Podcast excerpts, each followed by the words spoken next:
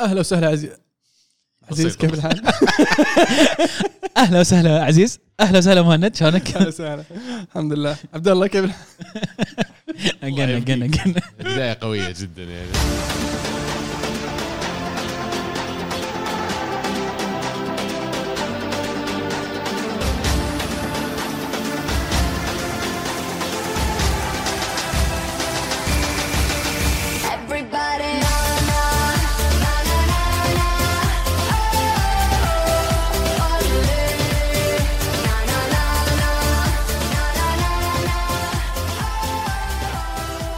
أهلا وسهلا فيك عزيزي المستمع في حلقة جديدة من برنامج الكورة معنا، الحلقة رقم 290. لا هلا تو تقول لي 290، أنت ما تعرف تعد، أنت 280. أقول لك 280. أوكي أنا شفت 90 8 صح. 280 إيه 280. طبعا قبل ما ندخل في السالفة بسألك سؤال، هل قيمت الكورة معنا؟ هل أعطيتنا 5 نجوم؟ أنا ولا المستمع؟ لا المستمع أنت. أوكي ما بعد سويت؟ طيب يلا ننتظرك، ادخل الحين سوي تقييم عشان نبدا الحلقه. يلا انا قلنا ننتظر شوي لان نبدا الحلقه لين يقيم. استقعد لهم المو. لا عزيزي المستمع يلا اذا خلصت بس حط بلاي. طبعا محدثكم المهند مع اليوم عبد العزيز. يلا يا عزيز. يا هلا والله وسهلا، حياك الله المهند، حياك الله ابو عابد، حياك الله عزيزي المستمع، شكرا على التقييم. يعطيك العافيه فعلا ابو عابد. يلا تحيه. الله يبقيك، والله كلام كبير الأسبوع هذا يا عيال. شغل الدوري الإنجليزي في الطريق إن شاء الله، داونلودينج وصير الأبطال. كفو أبطال إيش؟ كفو البريميرليج. أنتم يا من؟ يعني أنتم من أنتم؟ نحن الأرسنال. فرقنا فرق ليفربول كم 5 نقاط الحين؟ بس سيتي الحامل اللقب يعني. فرقنا 2 نقطة، فيعني لو تسوي حسبة رياضية بسيطة يعني. صح. بنهاية الموسم فرقنا عن السيتي 20، فرقنا عن ليفربول 40. يعني إذا أرسنال كل 3 مباريات بيجيب 9 نقاط وليفربول كل 3 مباريات بيجيب 2 نقطة، أتوقع ليفربول يهبط وأرسنال يفوز. سهل أتوقع يعني. ما أتوقع يهبط ليفربول يعني. لا بس أقصد يعني بيحلق وحيد الأرسنال في أي صح، يونايتد في بورنموث في يعني ما أدري أحس. برينتفورد فورس، برينتفورد كويسين، برينتفورد يعني كويسين، ممكن ينافسون السنة هذه يمكن يوروبا ليج ينافسون على الدوري ولا توب فور يعني. أرسنال، برينتفورد، برايتون، ومن باقي كريستال بالاس. كريستال بالاس ممتازين صح، فيرا يستاهل. السيتي يعني يتوقع بيوصلون الرابع على الأقل. خلى كل واحد من حقنا يحلم ويطمح. انجويت ويت لاست ترى. سهرت بحلم. طيب الدوري الإسباني كان في مباراة البرشا أمس ليفاندوفسكي سجل أول هدف له مع برشلونة، هدف رسمي طبعا ضد ريال سوسيداد. مباراة انتهت 4-1، اللي طبعا غير مجريات المباراة. أنسو فاتي نزل في 5 دقائق، صنع 2 هدفين، و10 دقائق بعدها سجل الهدف الرابع لبرشلونة. برشلونة عندهم خيارات هجومية مخيفة، أنك تقدر تسحب دمبلي، تنزل رافينا، تسحب رافينا، تنزل لك شو اسمه أنسو فاتي. حتى ليفاندوفسكي له بديل في أوباميانغ. يعني في زمن من الزمانات أوباميانغ وليفاندوفسكي كانوا نفسون على هداف الدوري الألماني، الحين كلهم يلعبون سوا في برشلونة. يعني شوي متأخرين في السن، لكن يظل ما زال فيهم الكواليتي. أداء مو طبيعي صراحة أنسو فاتي، إنستنت إمباكت لما نزل. أتوقع أنه بعد أداء زي كذا بيبدأ أساسي المباراة الجاية المفروض على الأقل. عندهم فعلا خيارات بيتخلون نعرف عن بعض الأسماء. أوباميانغ شكله بيطلع بيروح تشيلسي قد يكون. ما يحتاجون فعليا لما تنظر إن ليفاندوفسكي عندهم، ما يحتاج ليفاندوفسكي وأوباميانغ. إذا هو بينزل كثير من الرواتب حقتهم قد يكون مناسب إنه يبيعونه. ديباي كمان بيطلع يروح اليوفي. إيه فيعني أوريدي بيخففون وبيبقى عندهم 4 أو 5 أسماء اللي تكلمت عنها قدام مع الصغار اللي موجودين أوريدي في النادي. وأعتقد إن بداية تسجيل حقت ليفاندوفسكي أمس يعني بيكون شيء كبير بالنسبة لبرشلونة. أمس في مباراة مو طبيعي يعني، صعب تلعب ضده، عرفت؟ يرمي جسمه بينك وبين الكورة، يدف، يضرب، يعني على عمره تستهبل. جاي بيجلد الأسبان فعلا. بدأ يتأقلم بسرعة ليفاندوفسكي. بدي أرجع لبعض الناس اللي مو معنا اليوم اللي كانوا يشكك في مقدرة ليفاندوفسكي على التأقلم مع برشلونة في بداية الدوري الإسباني، لكن فعلا وجود ليفاندوفسكي في الخط الأمامي والثقل اللي يسوي زي ما قلت يا عبد الله فعلا حتى في الصناعة أتوقع الهدف حق أنسو فاتي كان من صناعته بالكعب هذا إيه. يعني صناعة جميلة إضافة فعلا قوة هجومية عند برشلونة مخيفة الموسم هذا. إذا استطاعوا الحفاظ على نفس النسق وتظبيط الوضع في الدفاع راح يكون فريق خطير جدا. يعني هو بيضبط في الدفاع لما يوقعوا لما يسجلون كوندي خلينا نقول أيه. أنا عندهم خيارات في الدفاع حاليا. مشكلتهم الحين صفقة ديباي اليوفي أتوقع يعتمد عليها تسجيل أيضا كوندي من الأشياء اللي يحتاجون 20 مليون عشان يقدرون يسجلون كوندي. بس اليوفي ما راح ياخذ ديباي إلا لما يفسخون عقده ويجيهم بلاش. بشيرك اليوم طلع كلام إن ديباي طالب 8 مليون في السنة واليوفي قالوا معصي. كم تعطونا 6؟ مدري بس شكلهم بيحاولون على ميلك من مارسيليا. مو باليوفي يبغى 2. أنا حاسب لا واحد بس يحتاج واحد. أوكي في الأخير أتوقع لا ذا ولا ذا بيقعد موزيكين وخلاص. بس مو بهذا موضوعنا. موضوعنا إنه إذا تعثرت الصفقة هذه راح يصعب كثير على برشلونة تسجيل. لسه عنده أكثر من لاعب يعني حتى دست بدأ يطلع الكلام عن دست إنه ممكن يطلع. والمبلغ اللي طالبين فيه سبحان الله 20 مليون يورو والله رخيص المبلغ بالملي ايه. يعني قاعدين يحاولون يدورون طريقه انهم يدخلون المبلغ هذا عشان يسجلون كوندي. في مفاوضات حاليا مع تشيلسي بخصوص اوباميانج. طالبين 30 مليون لاوباميانج لكن تشيلسي غير مستعد انه يدفع اكثر من 15 مليون. فلو برشلونه يعني جديين مشي ب 15 مشي اللي بعده ولا ماشي ديونج وفك السالفه. ديونج شكله ما بصايره يعني اذا بيمشون الاثنين. يقولون ان اليونايتد ما زال مهتم وبرشلونه ما زال يبغى يمشيه. واليوم اقرا ان في مفاوضات بين اداره البرشا مع ممثلين ديونج بحيث انهم يمشون الصفقه. عجيب والله. هو يمكن موضوع ما ادري اذا له علاقه ولا لا بس اوباميانج اشوف بعض الكومنتس ان ليش اوباميانج يقدرون برشلونة يطلبون مقابله 30 مليون ولما أرسنال جو مشوه ببلاش كسروا عقده وطلعوه. ليش فرق 6 شهور تقريبا وفي فرق هالمبلغ. في كم من شيء أساسي. الأول عدم وجود المشتري ذاك الوقت في يناير الماضي. صعب أنك تبيع لاعبين في يناير وما كان في نادي يحتاج مهاجم صريح. الآن الوضع متغير. تشيلسي يحتاجون مهاجم صريح وفي النادي الشراي واللاعب موجود يبغى يطلع كمان. وإضافة إليه أن عقده مع أرسنال كان قيمته 350 ألف جنيه في الأسبوع كراتب. لما راح برشلونة أخذ بيكات نزل تقريبا 180 ألف. لما تيجي أنت تشوف الراتب مع وجود المشتري يصير أسهل أنك تسوي صفقة. مو بس كذا أسهل أن برشلونة يقدرون يدفعون النادي اللي جاي يشتري لأن اللاعب صار معقول فجأة. فهذا بس السبب أن برشلونة يقدرون يطلبون مبلغ انتقاله مقابل أن أرسنال طلعوا ببلاش.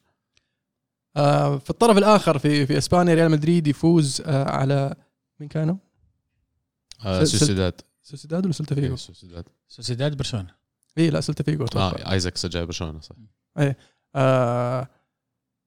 يبين نتأكد من شوف الحين. المهم أول مباراة لريال مدريد من غير كاسيميرو في تشكيلة بعد يعني إعلان مانشستر يونايتد توصل اتفاق مع الريال بخصوص كاسيميرو. سلتا فيغو نعم. فتشواميني قدم مستوى صراحة خرافي. يبدو لي إنه راح ينسي جمهور الريال عن كاسيميرو بأسرع مما يتخيل في البعض لأنه يعني لاعب فنان. والصفقة بصراحة اللي سووها الثنتين أنك توقع مع تشواميني ب80 أفضل لاعب محور صاعد وتبيع أفضل محور عندك ب70. فيعني مدريد جدا ربحان في هذه الصفقة 100%. إعادة بناء يعني هو بالنسبة لهم خط وسطهم اللي كروز مودريتش كاسيميرو كلنا كنا نعرف بيجي وقت ولازم يعيد بناء. لازم يعني فريق فريش من جديد. أحسن شيء سووه أنهم ما فكوا 2 من 3 في نفس الصيف وضعف فريقهم يعني بشكل كبير. لا حبة حبة قاعدين إعادة البناء. الآن المباراة الماضية ما لعب إلا 1 من 3 اللي كانوا فايزين بالشامبيونز. لعب مودريتش الأساسي الوحيد ولعب مع تشواميني وكامافينجا. أنا بالنسبة لكامافينجا مرة قدر اللاعب وأحس إنه يعني بيصير له مستقبل غير طبيعي سواء مع مدريد ولا لو طلع. لأن أتخيل لو يروح نادي زي ليفربول مثلا يعني حتى تشواميني لحد ما بيكون الامباكت حقه كبير. فمدريد اليوم عندهم فريق فعلا يقدرون يعتمدون عليه 2-3 الجايات يبنونه. واعتقد يكون جذاب كمان اذا انت تبغى تجيب لاعب زي مبابي ان عندك فريق جاهز يحقق بطولات على مدى 8 ولا 10 سنوات. مو بعندي فريق كبير ولازم اجدده بعد فتره وفجاه انت تعلق في مشروع اعاده البناء بدون ما تحقق شيء. طيب مين توقع يطلع اول مودريتش ولا كروس؟ والله اللي قاعد اشوفه اتوقع كروس لانه مودريتش كبير وما اتوقع بيجيب قيمه ومبسوط انه يقعد في النادي، يستفيدون من خبرته، يستفيدون من يعني من وجوده، يمكن مو في كل مباريات الموسم، مباريات معينه يحتاجونه. وكروز ممكن يجيب لهم مبلغ انتقال، في انديه في بريمير ليج مهتمه، انديه في ايطاليا مهتمه، وما تدري يمكن يرجع حتى المانيا. بس ما اتوقع تصير قبل الصيف الجاي. اي لا، في الصيف الجاي ما اتوقع بيطلعون احد الحين. ريال مدريد المودريتش بدا في هذه المباراه، يعني ما كان عمره 37، ما كان عمره ولاعب اساسي بعد ونجم المباراه، هدف خرافي، هدف جميل جدا. هجومهم جيد، بقى لهم الحين سترايكر. كان مبابي فعلا لما اجي انظر للتشكيله اللاعب الوحيد اللي الان يبغى له فعلا استثمار جديد واحد على مدى الثمان سنوات الجايه هو سترايكر، لان بنزيما فعليا غير مودريتش اللاعب الوحيد اللي كبير في السن موجود على ارض الملعب فوق ال30. فيعني مبابي اعتقد مركزه جاهز ومفصل فعلا، بس يمكن نجي في البي اس جي بعد شوي فقره حول العالم. احس صعب تطلع مبابي لو كمل بي اس جي يلعبون زي ما قاعدين يلعبون بدايه الموسم الحين فعلا. عموما أتلتي خسر من فيريال 2-0 في مباراة يعني شهدت استياء من الجمهور بالمستوى اللي قدمه اللاعبين الأتلتي، وواحد من اللعيبة طب في المدرجات بيتهاوش مع الجمهور، يعني فيلم صاير. أنا أشوف إنهم يحتاجون مهاجم هداف يغير لهم مجريات المباريات ويفوزهم مباريات زي كذا، ولا يبدأ يسوق كريستيانو رونالدو. ليش بس بداية الموسم كانوا كويسين هجوميا، مراته مبدع حتى في مباريات ما قبل الموسم.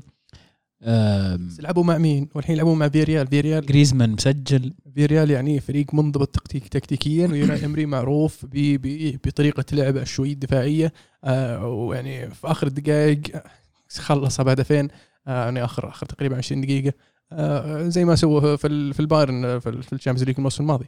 فاذا الأتلتي مو بقادر يفك الحصار اللي قاعد يسوونه الفريق الخصم على مرماهم، فيعني ممكن يواجه مشاكل أكبر في المستقبل. أتوقع أنها بتكون أقل من مشاكل جيبة رونالدو. شلون رونالدو يجيب فلوس ويجيب أهداف؟ بيكلفك فلوس أيضا، وبيكلفك زعزعة غرفة الملابس شوي، لأن يعني أتلتيكو ما أحس إنه يناسبهم أحد هذا الوزن من النجوميه. احس انه تو ماتش انه يكون في لاعب زي كذا في اتلتيكو مدريد، بكلفهم خانه بعد. اذا انا رحت جبت لاعب عمره 37 معناته انا ما بقعد فعليا ابني، قاعد ابي اليوم. وكبريفرنس انا شخصي تفضيل، انا ما احب لما اوقع مع لاعبين كبارنا على اساس اني جاهز. احس طول عمر النادي هو يمشي لازم انت تستمر على سياسه واحده، لاعبين صغار اشتريهم وادخلهم في النادي. توهم جايبين فيتسل وملاعبين دفاع، فيعني ليش لا؟ وأتوقع إني الأتلتي أرخص بكثير بلاش هذا ليش لا يعني يجيك يعني رونالدو 50 مليون عشان جواو فيليكس، فلا أنا عارضة أنا أعطيها الأتلتي. رونالدو فوق 50 مليون مقابل جواو فيليكس، فأنا أعطيك رونالدو وراتب سنتين حقك قدام. إيش تبي أحسن؟ حتى الفلوس هذه اللي أنت خايف تشيل همها ما لا تشيل هم، هذه 50 راتب سنتين قدام 25 مليون في السنة وعيش. انا على قولتك ذاك يوم حتى لو تعطيه هادون زياده 20 مليون توصلها 70 ما عندك خلاف، ما يخالف، بنتفق. بس تعال خلينا نتكلم، بس دخل لي زبده جواو فيليكس في السالفه، لان يونايتد يحتاج مهاجم بعد. جواو فيليكس عاد يعني صراحه انترستين كيس، لانه يعني فعلا استثمروا عليه مبلغ كبير، الى الان ما وصل للمرحله اللي فعلا تبرر الاستثمار بالحجم هذا معه، لكن انديه اوروبا الكبيره ما زالت مهتمه فيه. معناته اللاعب ما زال تالنتد وعنده فعلا المهاره انه ينجح، لكن قد لا يكون افضل سيستم بالنسبه له سيستم زي اتلتي. لاعب يبغى حريه عاليه، لاعب يبغى فريق هجومي، لاعب يبغى فريق يعني يلعب للمهارات اللي عنده. غير صراحة يونايتد أحس بيرفكت لأرسنال اليوم، ودي والله لو ندخل السالفة. يعني جواو فيليكس وجيسوس ويعني باقوا شيء لأحد يا أخي. جواو فيليكس وجيسوس أحس خرافي بيصير الكومبو، خرافي بيصير. وطيب أوديغارد وساكا ومارتينيلي إيش بيسوي فيهم؟ لازم ثلاثتهم يلعبون مثلا مارتينيلي مبدئيا مع الثلاثة قدام، لعب أوديغارد كام ولا واحد يعني ميدفيلد ورا شوي وفيرا. طيب واللي توكم جايبين فيرا يعني نجيب هالشيء في أرسنال، أصبر سالفة طويلة. لا تصير طماع الزبدة يا عبد. حلو. الدوري الإنجليزي على طاري أرسنال يجي يقول أرسنال في الصدارة. عزيز ما أدري عبد الله يقوله والله. أنا طالب من الحين لين ما زال إحنا في الصدارة تقولون سيد المتصدر. لا كل ما يجي فقط بريمير ليج لو سمحتوا يعني. لأنه يعني صراحة اللي قاعد يصير في أرسنال من بداية الموسم شيء استثنائي. أول مرة من 2004 نفوز في أول 3 مباريات في الموسم. أقوى هجوم في الدوري متعدين مع السيتي اللي سجل 3 أهداف البارح ضد نيوكاسل. الفريق فيه غير إن العناصر الأساسية أول مرة أحس إنه في دبث. وقبل الحلقة نتكلم ألمو قلت لك إنه يعني في لاعبين زي نكتيا سميثرو فييرا لاعبين تيرني ما يعني إلى الآن ما شارك بشكل كبير. هذول على الدكة هذول دكتك. وأعرف إنه قد لا يكونوا أسماء كبيرة بالنسبة للباقي كانوا أساسيين الموسم اللي راح. بالضبط هذا اللي كان عندي أساسي صار عندي دكة اليوم وصار عندي أساسيين أفضل منه. الفريق قاعد يلعب بحرية عالية. مباريات قد لا تكون الأسهل يعني لو تذكرون السنوات الماضية دائما الفرق اللي حديثة الصعود أرسنال يعاني منها في بداية الموسم لأن الفريق ما كان يلعب بنفس الترتيب الانضباط الروح حتى اللي أكثر من أي شيء ثاني. قلتها الحلقة الماضية لكن خلصت أخيرا all or nothing 8 حلقات اللي نزلت. ما عندي إلا كل الاحترام للسيد أرتيتا فعلا على الكلتشر والثقافة. سيد المتصدر أرتيتا. سيد المتصدر. على كل الثقافة اللي قاعد يحطها في النادي يعني إنه ما في أحد أكبر من النادي في الأخير اللي يستحق اللعب هو اللي بيلعب. وكمان كرة القدم الهجومية اللي قاعد أشوفها توقعنا إنه بيكون شبيه كثير بأسلوب غارديولا لكن اللي أنا قاعد أشوف أن أرسنال اليوم صح عندهم في الأساس الاحتفاظ بالكرة هي المدرسة والمبدأ لكن طريقة فيرتيكال أكثر دايركت يلعبون. مويس مأثر فيه. قد يكون كان مساعدة بعد الظاهر كان يلعب معه كان كابتن أبرتون.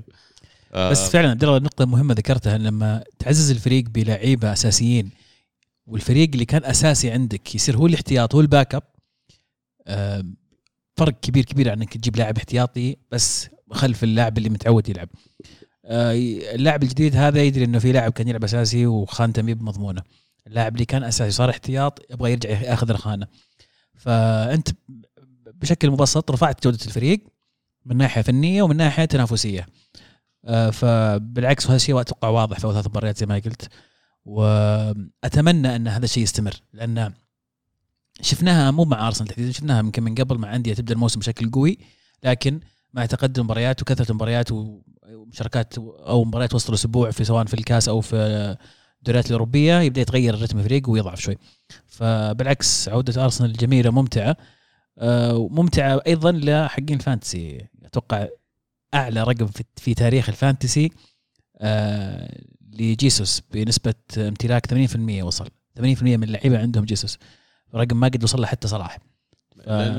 السعر طبعا السعر أكيد.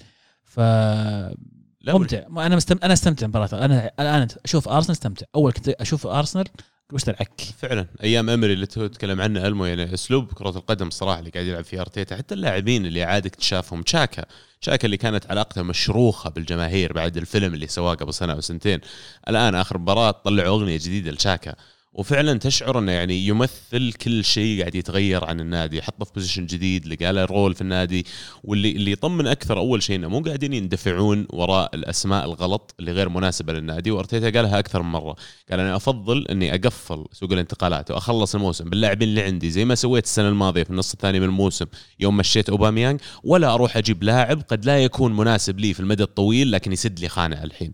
اللي نتج عنها أنه مثلا صبروا التارجتس زي جيسوس لين قدروا فعلا في اللحظة المناسبة يأخذونه مع أن الظروف كانت ضد أرسنال لأنه ما تأهلوا للشامبيونز ليج وفي نادي زي السيتي قاعد يفوز بالدوري قاعد يوصل نهائي الشامبيونز ليج فكيف تقنع أنه يترك نادي زي كذا ويجيك. وفعليا هو الخطوة اللي كانت ناقصة أنك توصل للتوب 4 أو يمكن أكثر.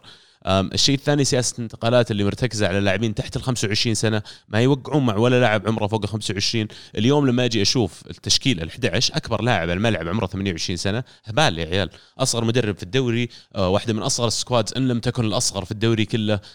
فيعني اللي قاعدين يقدمونه كمان على أرض الملعب قاعد ينعكس على الروح اللي قاعدة تظهر من الجماهير. الملعب الإمارات بدأ يصير صعب الحين تروح لصوت الإزعاج فيه عالي الجماهير جاية متحمسة يا شيخ. أنا وأنا قاعد هنا أشوف المباريات أتمنى تحصل لي فرصة إني أروح عرفت سبورت تيم يعني فgood time to be an Arsenal fan والله. فعلا أذكر أيام أول تقول مقاطع حتى التيشيرتات وفعلا ما شريت زي انك تشوف مباريات والله ما شريت من فتره وحتى مبارياتهم الحين في حماس مو طبيعي لما يجي وقت المباراه لا ابغى افضي والله معليش قاعد يصير يعني لو اشوفها اونلاين يعني. فالمره ثانيه اداء ولا اروع ناقصنا كم لاعب تيليمانز من اللاعبين اللي قاعدين يتكلمون عنهم كلاعب وسط بديل لكن هذه من سياسه الانتقالات اللي خلينا نقول متوازنه بدات تصير في النادي. قالوا عقده ينتهي الصيف الجاي ليش أنا أجي أدخل وبالغصب بشتري من ليستر وآخرها أنق 50 مليون؟ خلى عندهم لا جاي يناير الجاي وقعت معه بري كونتراكت، وأنا فعليا حاجتي له مو ملحة اليوم، أنا أحتاجه كبديل، فخلى أجيب الصيف الجاي. حلو. حدثني عن أفضل مباراة في الأسبوع. نيوكاسل 3 سيتي 3 في مباراة يعني نيوكاسل أظهر شخصية، من زمان ما شفنا نيوكاسل يلعب بالطريقة هذه.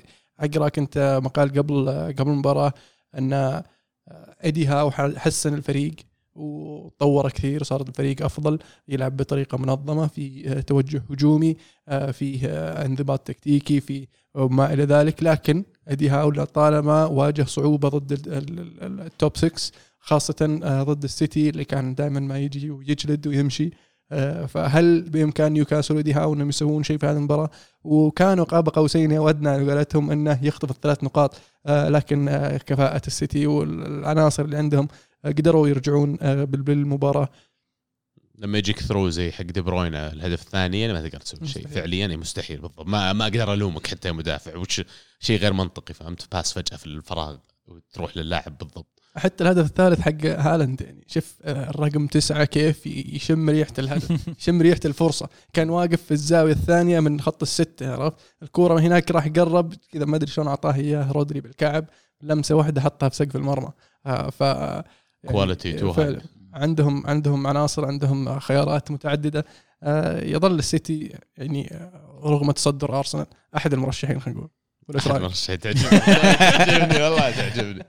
بس إن نيوكاسل شيء عجبني في المباراة فعلا، لاحظته غير شكل. كان يا أخي اللاعبين كانوا يحتفلون بكل تاكل يفوزون فيه، بكل التحام، بكل يعني دول يدخلون فيه، بكل رأسية يفوز فيها لاعب يلتفت على الجمهور ويفلم، عرفت؟ ومثلهم، لأن السيتي وأنت مو بس كذا قاعد تعطي جمهورك مباراة مستمتعين يتفرجون عليها ضد بطل الدوري، قاعد ما أنت بخايف منهم، نو فير نيوكاسل ذاك اليوم يعني. ويمثلهم الصراحة في الروح هذه برونو جماريش، يعني الإضافة اللي قاعد يسويها كشخصية أكثر مما هي ككواليتي بعد للنادي.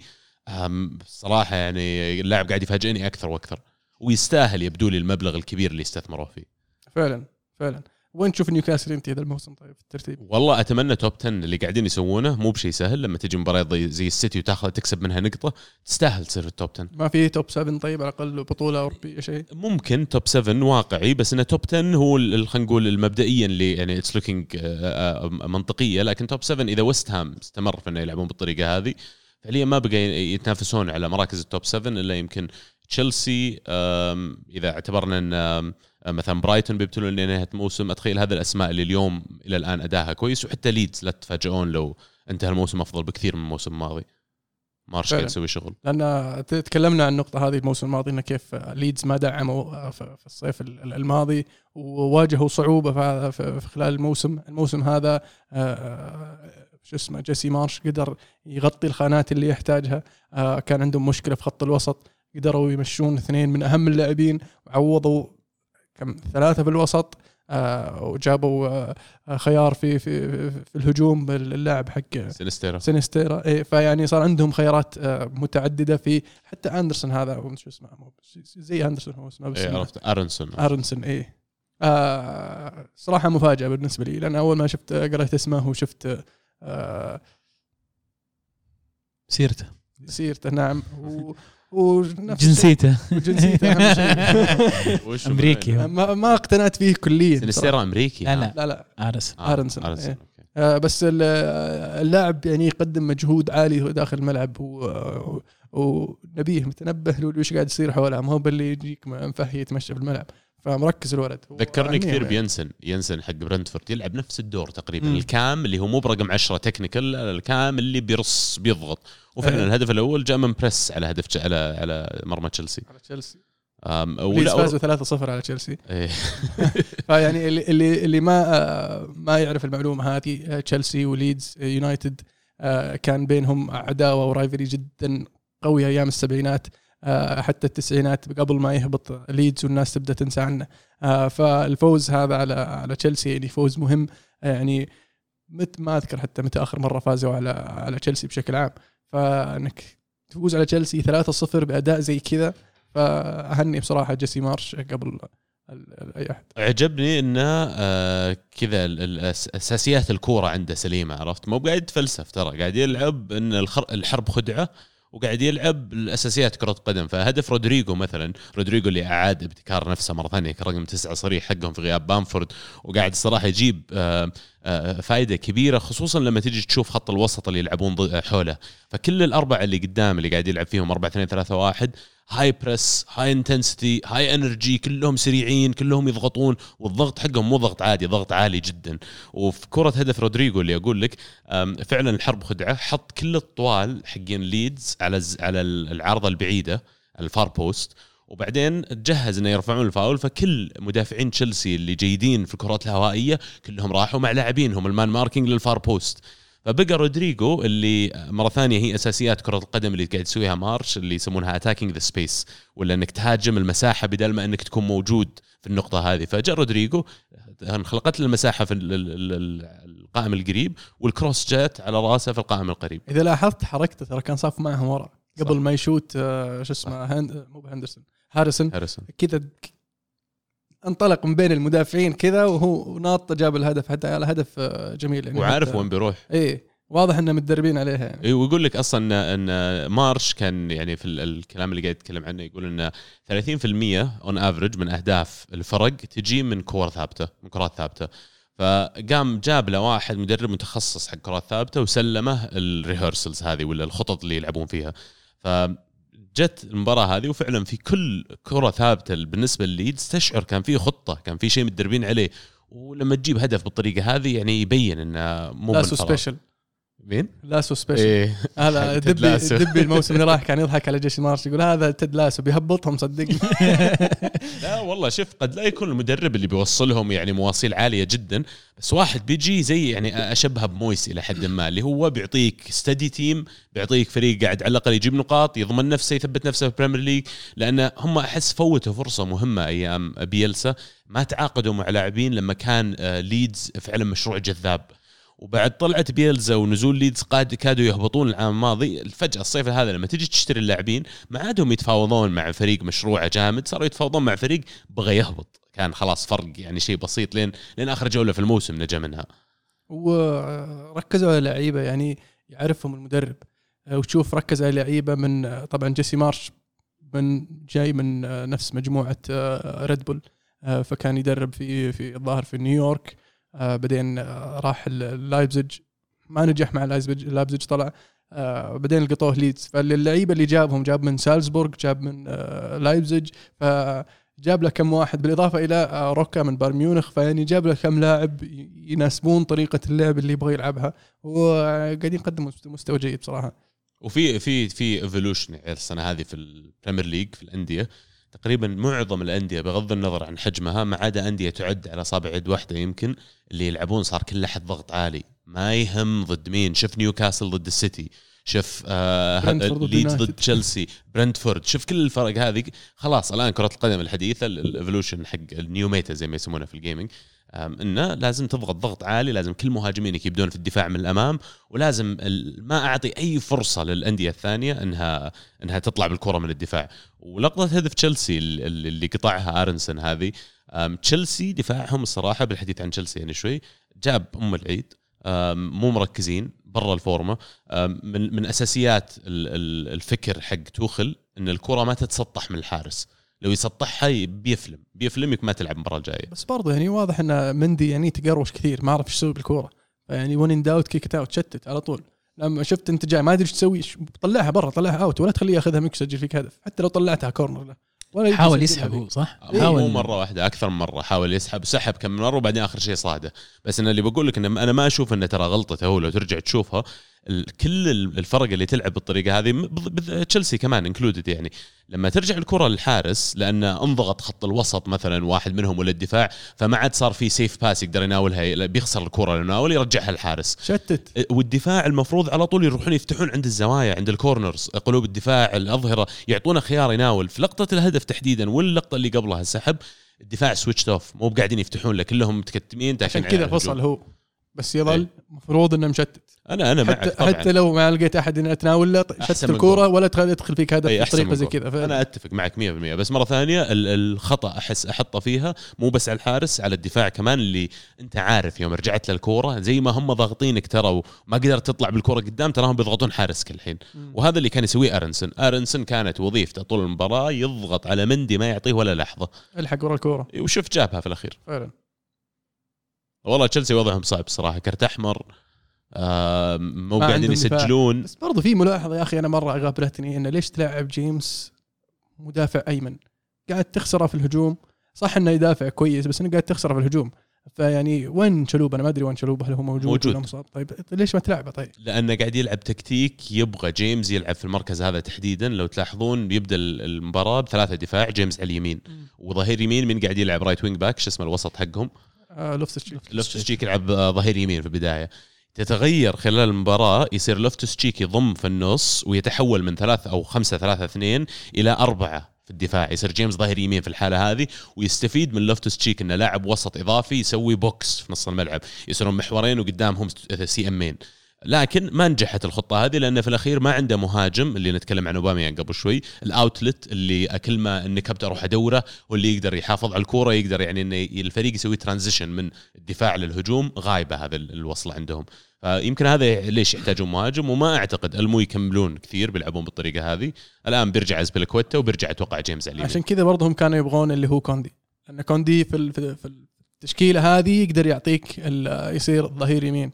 لكن ستيل أنت خسرت جيمس في النزاعة الهجومية اللي عنده، فأثر عليك هجوميا بشكل عام.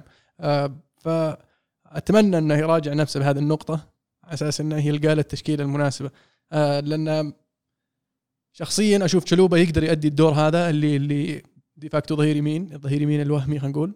لكن أنك تخسر واحد بحجم جيمس مشكلة، لأن تقدر تسويها في الجهة الثانية لما يصير عندك كوكوريا وعندك تشيلول، فتعطيك الحرية إنك تسوي كذا. بس يتبادلون حتى خلال المباراة. ترى هذا نفس النقطة، إن عندك كوكوريا وتشيلول هي اللي تخليك تقدر لسه تلعب جيمس يمين، وتلعب مثلا واحد من كوكوريا وتشيلول كقلب دفاع ثالث، وعندك اوريدي تياغو سيلفا، أزبيلكويتا، كوليبالي، هذول يلعبون في المركزين الباقيين. وفعليا صار عندك 2 سنتر باكس اللي هو انت تحتاجهم بس، والباقيين الثلاثه اللي قاعدين يكملون لك الدفاع لا حركين اكثر، ممكن يشاركون في الهجمه. ما ادري ايش قاعد يسوي توخل، لانه يبدو لي ان بدت تنعاد نفس كأن سيناريوهات طلعتها من باريس، طلعتها من دورتموند، ترى الأندية اللي قبل طلع منها كذا، يبدأ معاها بطريقة كويسة جدا، يحقق معاها يعني نتائج ممتازة، بعدين في الأخير بعد 2-3 سنين يبدأ الفريق يدخل في مشاكل، في صدامات. واليوم ما عندهم نقص اسماء يا عيال، لما عنده بيوليسك عدكة، عنده زياش عدكة، عنده يعني عنده اسماء كويسة. يمكن خط الوسط بس، ويمكن نزول مستوى دائما بقول ميكيليلي كانتي إصابته هو اللي يمكن قاعد يأثر على الفريق أكثر شيء. وثنائية جورجينيو وغالاجر ما كانت يعني هذيك الثنائية اللي ممكن يعتمد عليها. أتوقع تكلمنا عن النقطة هذه، وغياب أحد يعطي حلول هجومية أكثر في الوسط. بالإضافة إلى عندي يمكن أتفق معك عبد الله في نقطة الهجوم، اللي لا ما أرى أن هافرتز وستيرلينج ومن ثالثهم قاعد يلعب الحين معهم ماونت الثالث وماونت أيه. ما اشوف مهاجمين، اي مو مهاجمين أيه. انت معتمد على ستيرلينج بس، حتى ستيرلينج يعني هيزنات مو بالمركز المفضل له انه يعني يكون هو الليدنج اللاين أيه. ما قد سواها، ففعلا يحتاجون احد يكون في هذه الخانه. وحتى هافرتز في الايام اللي كان يلعب فيها مع ليفركوزن في هذه الخانه ما كان يلعب رقم 9 صريح، كان يرجع ويلعب يعني فولس ناين، ولا هو بهاللاعبين النوعيه اللي حوله، هذول لاعبين وعندهم نزعه هجوميه اكثر. فتوقع فعلا تشيلسي عندهم فقدان للهوية، مو عارفين ايش يسوون الان. اوباميانغ اسم مناسب طيب تحس، لانه فعلا اذا حس ترقيع يعني انت حظك ما تدري اي اوباميانغ بيجيك، ما تعرف يعني هل هو اوباميانغ اللي شفناه يبدع مع ارسنال ولا اي ولا ما تدري وش اي واحد بيجيك. ف تاخروا كثير في القرار من يوم طلع اصلا لوكاكو. اتوقع انه او كان بوادر انه يطلع لوكاكو، كان المفروض يتصرفون بسرعه. وحتى اهدافهم السنه هذه عزيز جت عن طريق مين؟ هدف سجلوا 3 أهداف اعتقد السنه هذه، هدف عن طريق جورجينيو، هدف صح عن طريق تشيلول، جيمس هدف تشيلول، ولا كوكريا طاهر مسجل واحد، لا ولا كوليبالي مسجله، الظاهر هذا ثلاث أهداف بس ما لهم إلا ثلاث أهداف أعتقد بريمير ليج. هذا 1-0 و2-2 وخسروا 3-0. ثلاث أهداف، هذا الثلاث أهداف شوف جاي منين؟ جاي من محور ومن ظهير يمين ومن قلب دفاع. ففعليا أنا يعني عندي خط هجوم وخط وسط مو قاعدين يسوون ولا شيء، بالذات يعني إن جورجينيو مو بخط وسط هجومي. وبعدين ترجع أنت تكلمت عن قبل شوي اللي هو اللي كان في كريستال بالاس اسمه جالجر فعليا مو بلاقي خانته كمان في الفريق. انت بعارف هل هو قاعد يلعب كام، قاعد يلعب جناح، قاعد يلعب سي ام، وقاعد يسد خانه كذا في الوسط. فتشيلسي يلقون نفسهم في منطقه خطره الحين، لازم ياخذ ريسكس، لازم يبيع احد. اي بالضبط، مو شرط يبيع احد، غير تشكيله. انسى ثلاثه دفاع، العب 4-2-2-2 لان شفت اللاعبين اللي عندهم يناسبون 4-2-2-2. مين بتلعب يعني المحاور زي ما هم؟ جورجينيو كانتي. ايه بس كانتي مصاب الحين. اي احد عندك، لوفتس تشيك، عندك جالجر، عندك كوفاسيتش، كلهم يقدرون يلعبون هنا. قدامهم تقدر تحط ماونت وجالجر، تقدر تحط ماونت وبوليسيتش، تقدر تحط ماونت ولوفتس تشيك، تقدر تحط ماونت وزياش. قدام تحط ستيرلينج وش اسمه ذا، هافرتس، وحتى ستيرلينج هافرتس يقدرون يلعبون ورا شوي. فيعني مناسبة أكثر ويقدر يسويها. إيه فلازم يغير شيء. هذه 4-2-2-2 هذا اللي أقولك قبل شوي، إن لما يبدأ المباراة بثلاثة دفاع تتغير 4-2-2-2. بس إنه الفريق مو بعارف يقلش معه، ما أدري إيش مشكلتهم. يمكن المباريات بس كانت ما تنفع للأسلوب اللعب هذا، أو إن اللي قاعد يطلب من فريق معقد مرة. بس تشعر فيهم يعانون مرة، سهل كان يخترقونهم ليدز فعلا. وليدز عيال آخر نقطة يمكن بذكرها عليهم، الفكر حق مارش، لقطة هدف أسيست جيمس لو ترجعون له، كان جيمس فاتح على اليسار والكرة ما أتذكر في النص مع ما أدري هو سينستيرا ولا هاريسون ولا واحد من اللاعبين الوسط، كان يقدر يناولها له على اليسار زي مثلث عادي. لكن الفكر حق مارش لا، ما تناول له إياها على اليسار، تناول له إياها على قدام، قام حطها بين المدافعين اللي قدامه راعي الكرة، وجيمس على اليسار مو حتى جنبه، حطها دفة منهم بعيد وصلها تقريبا خط المرمى. وطبعا عنده لأن الأجنحة السريعين يفك سبرنت خلاص يروح ما فيها. مرة ثانية لما رجع عنده سبيس، رجع الكرة على رجل اليمين، الفيفوريت سبيس، وترجع النقطة اللي attacking the space يوم أقول لك تو، مو هو إنه يلعبون الكرة to the feet ولا الرجل اللاعبين. فلما خذوا وقته رفع راسه، المدافعين خذوا المراكز حقتهم على أساس إنه بيرفعها، بس ما تقدر فعليا إنك تنافس لاعب جايك يركض على الكرة وبينجز منه، من بدل ما هو يركض من الوقوع وينجز من وهو واقف. فجأة الكروس، واعتقد رودريجو بعد هو اللي كان جاي فاك سبرنت، رودريجو وهارسون ولقطها هارسون. إيه فك سبرنت، طق الكورة مرة ثانية. يعني فكر جيسي مارش يعني فادهم كثير في مباراة زي كذا، وصراحة متحمس إني أشوف ليدز السنة هذه، وتشيلسي الله يعينهم فعلا. وستهام يا عيال، وستهام صار فيهم ثلاث خسائر ورا بعض ولا جول. كنا متوقعين، خاصة أنا شخصيا يعني كنت متوقع إن وستهام فريقهم الحين أفضل من السنة الماضية، وبعد أداء الموسم الماضي توقعت أنهم يقدمون يعني مستوى جيد، أنهم ممكن يتخطون المركز السابع هذا الموسم، ممكن أنهم فعلا يحققون بطولة في كأس المؤتمرات، فيعطيهم أشياء ممكن ينجزونها هذا الموسم. لكن البداية ضعيفة بصراحة. الدفاع واجهوا مشكلة في الدفاع مع إصابة وش اسمه أقبونا صابته الموسم الماضي. جابوا مدافع جديد المغربي وانصاب قبل يبدأ الموسم. راحوا جابوا مدافع من باريس سان جيرمان، كاهر الظاهر اسمه. لكن حتى الآن الفريق فيه نقص، فيه شيء غلط، ما أدري حتى الآن ما أعرف وش. هجومية، ما سجل ولا جول من الآخر. أقول لك مشكلة هجومية. ضيعوا بلنتي الظاهر دكلا الرايس، يعني كان ممكن يسجل جول، بس أنا مرة ثانية فريق مو قاعد يسجل from open play. اللي أنا قاعد أشوفه إن الفرق الثانية تغيرت كثير، اللي نتكلم قبل شوي إحنا عمين عن ليدز، عن برايتون، عن برينتفورد، عن الفرق هذه اللي بدت هاي بريس الوضع لين الأخير ما في، وهم إلى حد ما احتفظوا بهويتهم، هوية شو اسمه مدربهم ولدكم مويس. إيه هوية مويس، اللي هي إلى حد ما ترى دقة قديمة. اليوم صارت دقة قديمة اللي هو أثليتيك بلايرز، انضباط تكتيكي، أصير أحاول ألعب كرة قدم ريجد ولا صلبة أكثر مما هي تعتمد على البوزيشنال بلاي وعلى الطريقة الهجومية. القديمة هي البوزيشنال أو اللي تلعب تعتمد على المراكز. كرة قدم جديدة تعتمد على المساحات بدل المراكز.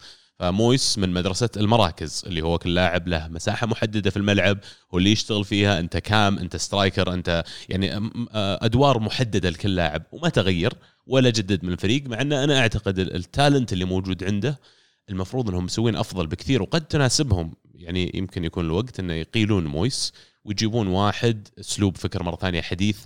المعدل اعمار المدربين عيال في البريمير ليج الظاهر اول تايم لو، من اقل الاعمار اللي قد يعني كانت موجوده في تاريخ البريمير ليج. فهذه يوريك انه كرة القدم تغيرت بعد ما مشى شو اسمه هودسون، روي هودسون. روي هودسون شيء 70 سنه بس هو كذا واحد يعني. بس إيه فعلا يعني انا اعتقد ان ويست هام حان الوقت مدرب جديد، لان 3 مباريات على التوالي ولا جول ما ادري، بس لازم يروحون يجيبون لهم واحد عرف طقات حقين الدوري الالماني اللي اعمارهم نهايه 30 بدايه 40، يروحون يجيبون لهم واحد من الدوري الهولندي. بس لازم فكر جديد، لازم بريس، لازم كرة قدم فلويد اكثر، وهذا مو باللي قاعدين يسوونه ويست هام اليوم، لأنه حرام عناصرهم قويه يا عيال. بوين، انطونيو حتى لو انه كبير، جابوا بداله الان سكاماكا، عندهم اسماء جيده. مجن لا مجن مو معهم، رايس وسوشو رايس فورنالز ولا جددوا كفايه احس في الفريق، بس ملل المخانات اللي يحتاجها. سي ام يمكن، وممكن سي ام هو فعلا اللي كان ناقصهم. جاب بس جاب واحد من سوانزي من الشامبيونشيب، يعني اقل خبره من اللي يحتاجه يمكن، فما أضاف الإضافة اللي يحتاجها حاليا، ممكن راح يضيفها خلال الموسم مع التدوير. لكن كم انعرض على ديكلان رايس الصيف الماضي أو اللي قبله؟ وصل 100 صح؟ لا هم طلبوا 100. كم وصل؟ 50 آخر خبري. أوكي كنت بقول لو واصل لهم 70-80 المفروض باعوا، المفروض باعوا. مهما كنت ترك لاعب وال70-80 هذه أمسكها أرجع استثمرها. أنا أوريدي عندي فلوس كنادي في البريمير ليج قاعد يجيني لبكرة، أضيف عليها أرجع أبني. لكن مو بهذا اللي يسووه، ممكن يدفعون الثمن. ممكن. حلو. الدوري الإيطالي عادي بتكلم عن مباراة الليلة المحتملة، لا أتكلم عنها إن شاء الله بعد ما تخلص قبل حلقة الأسبوع الجاي. طيب أوكي، إحنا الحين ما راح نتكلم عن مباراة يونايتد ليفربول، لأن المباراة بتلعب بعد 5 ساعات إن شاء الله. فللأسف سجلنا حلقة بدري اليوم الحمد لله. مبسوط من الأسبوع الماضي يقول هالمو يونايتد يلعب يوم الاثنين، اليوفي له أسبوعين يلعبون الاثنين الشركة، لكن ما نفوتها الأسبوع الجاي إن شاء الله نتكلم عنها. لازم مباراة اليوفي أكيد. بس على طاري ليفربول قبل ما نقفل، بداية ليفربول ترى يعني أودي أرجع الكلام اللي كنا نقوله قبل بداية الموسم. تكلمنا يمكن أنا وأنت عبد الرحمن عن من اللي تأثر أكثر بالتغييرات، هل هو السيتي ولا ليفربول؟ وليفربول هجوميا واضح التغير فيهم بشكل يعني تحس إنه ما في انسجام، ما في طريقة واضحة. صلاح صار يلعب أبعد على الطرف مع نونيز، مع وجود نونيز في شيء لسه ما ضبط هجوميا ليفربول. وقد تكون قد يكون طرد نونيز يعني خيرة لهم، يشوفون الحين وضعهم يرجع بطريقة معينة. فيرمينيو زي ما كانوا يلعبون أول شبيه بوجود أيام عودة جوتا، كنت فيه كثير عودة جوتا. ف ننتظر اليوم نشوف. طبعا للأسف يونايتد ما هو بمقياس دفاعيا سوري يعني، بس أتوقع أن فعلا ليفربول يحتاجون وقت يتأقلمون، بالذات إذا بيرجع يلعب نونيز مرة ثانية كلاعب أساسي في ليفربول. فعلا يعني أنا للأمانة أنا توقعت ليفربول بيعانون السنة هذه، ما أدري لو قلتها في بودكاست ولا لا، لكن يعني خط هجوم جديد ماني ترى صعب مرة استبداله على المدى الطويل. قد يكون دياز وداروين أفضل من وجود الهجوم اللي قبل، فهذا تطور الفريق أصلا. ضيف لها أن دياز ترى جاء الشتوية الماضية ما كمل سنة مع الفريق، داروين جديد توجه الفريق. فعليا من الهجوم القديم ما بقى له صلاح قاعد يلعب أساسي الحين، وجدته مصاب. أنا فيرمينو قبله مصاب، وفيرمينو أصلا مو بأبجريد، أنت أصلا جايب هاللاعبين كلهم. فيرمينو ما كان يطق التشكيلة وفي جوتا، فما بالك أنت جايب اللاعبين الجدد هذولي. ففيرمينو مو بالحل، فيرمينو شيء مؤقت بس عشان ما ألعب أنا بدون سترايكر مثلا. فما أعتقد أنه بيكون هو اللاعب اللي بيلعب على المدى الطويل. توقع ثاني، أتوقع الصيف الجاي عيال بيبيعون صلاح، وأعتقد منطقية بعد جددوا عقده الحين عشان يقدرون يحصلون عليه شيء مقابل الصيف الجاي. اللاعبين الثلاثة اللي عندهم خط الهجوم شكله هو هذا الجديد النيولوك حقهم، الدياز جوتا وداروين كلهم تحت 25 سنة، كلهم شكلهم جزء من المشروع الطويل الأمد بالنسبة لليفربول. ولو صلاح بيجيب لهم مبلغ كبير يعني فوق 50 مليون الصيف الجاي أتوقع بيبيعونه. بس أنا شخصيا اكتشف أن ليفربول يحتاجون لاعب وسط. لاعب الوسط اللي زادوه اللي هو كارفاليو لاعب شاب كويس وله موهبة وله موهوب وله مستقبل باهر، لكن ما يحل المشكلة اللي عند ليفربول الآن. لأن هندرسون خلاص قاعد يخلص، ويعني منظوري الشخصي ما هو يعني اللاعب اللي والله. وتياغو إصاباته كثير، كل شوي مصاب. كيتا اللي دفعوا عليه تقريبا 70 مليون للحين ما وصل للمستوى اللي كنا نتوقع منه، وحتى لما يصير جاهز ما يعتمد عليه، يفضل يلعب اليت. ففي مشكلة في خط الوسط. توقعت ان اهم المراكز اللي بيركزون عليها خط الوسط بعد ما يحلون مشكلة بديل اللي هو شو اسمه ماني، وجابوا المهاجم بس حطوا فلوسهم كلها على المهاجم، وجابوا كارفاليو وقفروا السالفة. تخيلوا جايبين تشواميني مثلا، عرفت نفس المبلغ دارون تقريبا كان، حاولوا بس يعني اللاعب يبغى مدريد. طيب شوف لك بديل. هم نادي ثاني على نفس سياسة اللي إذا ما حصل اللاعب المناسب من بجايبه، ويعني إحقاقا للحق أنا أعتقد أن هندرسون وتياغو وفابينيو خط وسط رائع ممتاز الثلاثة، لكن ما يكفيني ثلاثة إذا أنا بلعب على 4 بطولات في موسم واحد. أحتاج على الأقل 2 أقدر أعتمد عليهم. يبدو لي إليت معتمد عليه وبيدخله أكثر للتشكيلة بالطريقة اللي يتكلم عنه. كارفاليو أكثر يعني أقرب للهجوم منه للخط الوسط أعتبره. كام تكنيكال واحد هجومي أكثر، ممكن نشوفه يلعب على أطراف. بس فعلا خط الوسط كان يبغى لهم واحد من الاثنين اللي تكلمنا عنهم قبل، كامافينجا، تشواميني. النوعية هذه كان ممكن يصير يعني إضافة رائعة لخط وسطهم، وإلى الآن يا أخي ما يصرفون. أنا هذا اللي مو فاهمه، يعني ما أقول لك إنه ما يصرفون أبد، لكن بالنسبة للنادي قاعد يفوز بالشامبيونز ليج، قاعد يفوز بالدوري، ينافس أول ثاني، أتوقع أن عندهم فلوس أكثر بكثير من بعض الأندية الثانية اللي قاعد تصرف مبالغ أكبر، لكن يبدو لي مو بهذا اللي قاعد يصير. الملاك حدينهم بحدود معينة. حلو. في الدوري الإيطالي نابولي يفوز 4-0. نابولي قاعد يقدم مستوى جيد بصراحة، والإضافات الجديدة اللي قاعد يسويها بصراحة تغير عن الفريق اللي كنا نتكلم عنه بداية قبل يبدأ الموسم، بإضافة ندومبلي، بإضافة سيميوني، فأني ما راسبادوري خلاص رسمي قفل في الأمس، لا أمس نزل والله يعني لاعب موجود. 3 أسماء في طقة واحدة صراحة أتوقع إن ما كانت مؤكد الأسبوع الماضي، خلى سوق نابولي تغير من متواضع إلى مميز جدا. يعني خروج ميرتنز ونسيني كان يعني، وطبعا كوليبالي له أثره وثقله، لكن التعويض اللي جاء أتوقع إنه مميز. قاعد نشوف اللاعب الكوري جيد في خط الدفاع، ما هو بكوليبالي إلى الآن طبعا، لكن أيضا خيار جيد. سجل هدف بس هو مدافع، فأهم شيء يدافع، هتصير زي حقين لا بس فعليا يعني خط الدفاع ترى يعني لك عليه. يبدو لي ان التفاهم بين رحماني وكم لسه يبي له وقت، وما نيب متاكد من يعني نجاعه شو اسمه رحماني انه يكون يعني المدافع للمستقبل. صح. اضافه كفارا، اللاعب اللي قلت لكم قبل بدايه الموسم ان هذا اللاعب فنان واتوقع قاعد يثبت الشيء هذا اسبوع لاسبوع. مكابتنه في الفانتسي حق الدوري الإيطالي بالشركة الأسبوع هذا. راسبادوري لاعب مميز أيضا، إضافة مميزة كويسة في الفريق، راح يغطي جزء كبير من اللي كان يسويه ميرتنز.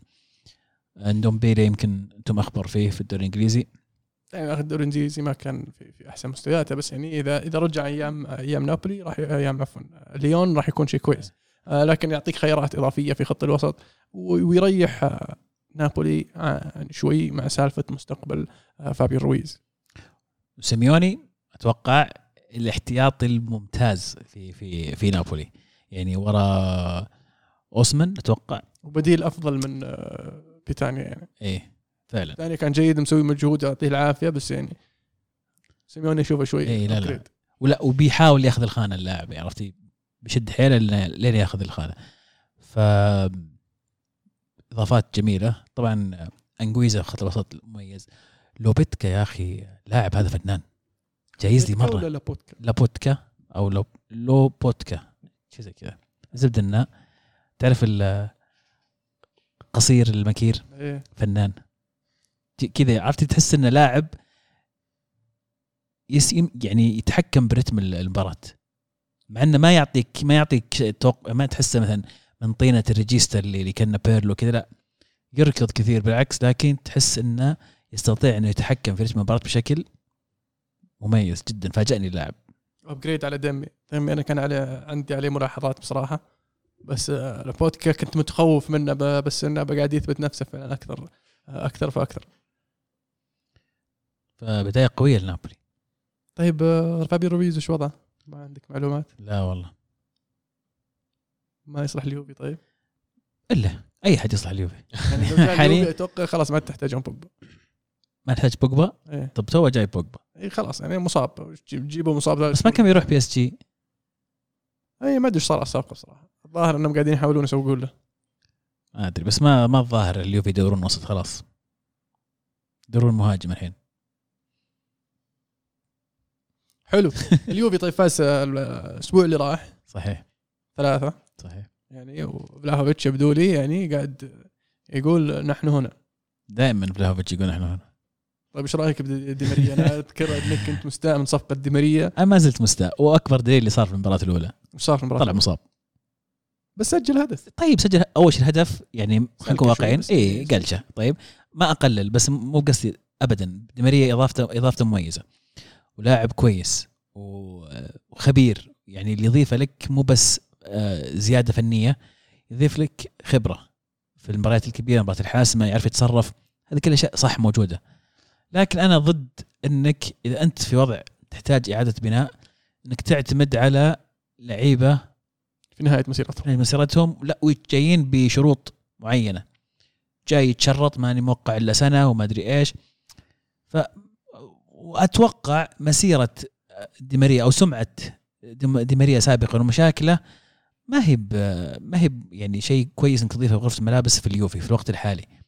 اتوقع انه بيصعب الامور كثير بالاضافه الى مشاكل البدنيه. وشيء ايجابي انه سنه انا اشوف انه من صالح اليوفي انه عقده بس سنه يعني من التجارب السابقه. نعم اتفق معك يعني صادق تبحث فيه بعد فعلا لكن هو اضافه فنيه واتمنى انه يكون يعني حل مؤقت الى ان يتحسن وضع الفريق. بس بشكل عام انا ما ادري انا الى الان وغير مقتنع بالميركاتو اللي سواه اليوفي. اشعر انه في خيارات أفضل وفي مراكز كثيرة ما تم الالتفات إليها ولا تحسينها ولا تعزيزها زي الظهير اليسار الظهير اليمين قلب الدفاع قلب الدفاع جبته ذا. طيب واحد وظهير يسار يعني بنوتشي مصاب الحين مين بالعب أكثر مرة أنت ما حبيتها يعني لو الموضوع عندي خلصنا يعني لو أنه ياك من خلصنا من زمان مو بهذا كلام كان أخذت منك دلو بعد لو تبي دلو غالي ما تشترون بعد وان بساكة تبي يعني يلعب قلب دفاع ويلعب ظهير يمين يعني خاصة لليوفي يلعب 3 مدافعين ينفع. خلنا على قردنا لا يجينا قردته والله معلش.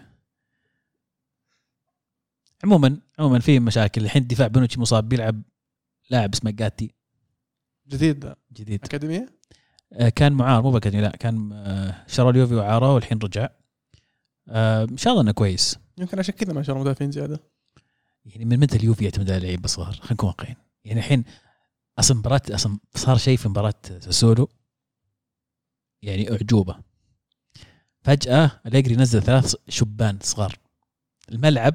اليوفي في 3 يلعبون كلهم صغار عجيب انا ما ادري هو يعني بغلط اقلمهم ابشرك 2 بيطلعون معاه شكله يسوق والله الظاهر لان في 2 في هم صراحه 3 مميزين كويسين 3 لكن الأخبار طالعة إنه في 2 منهم بيطلعون إعارة فكنت أتمنى إنه يظلون لأنه خلاص أنت أوريدي في مرحلة إعادة بناء.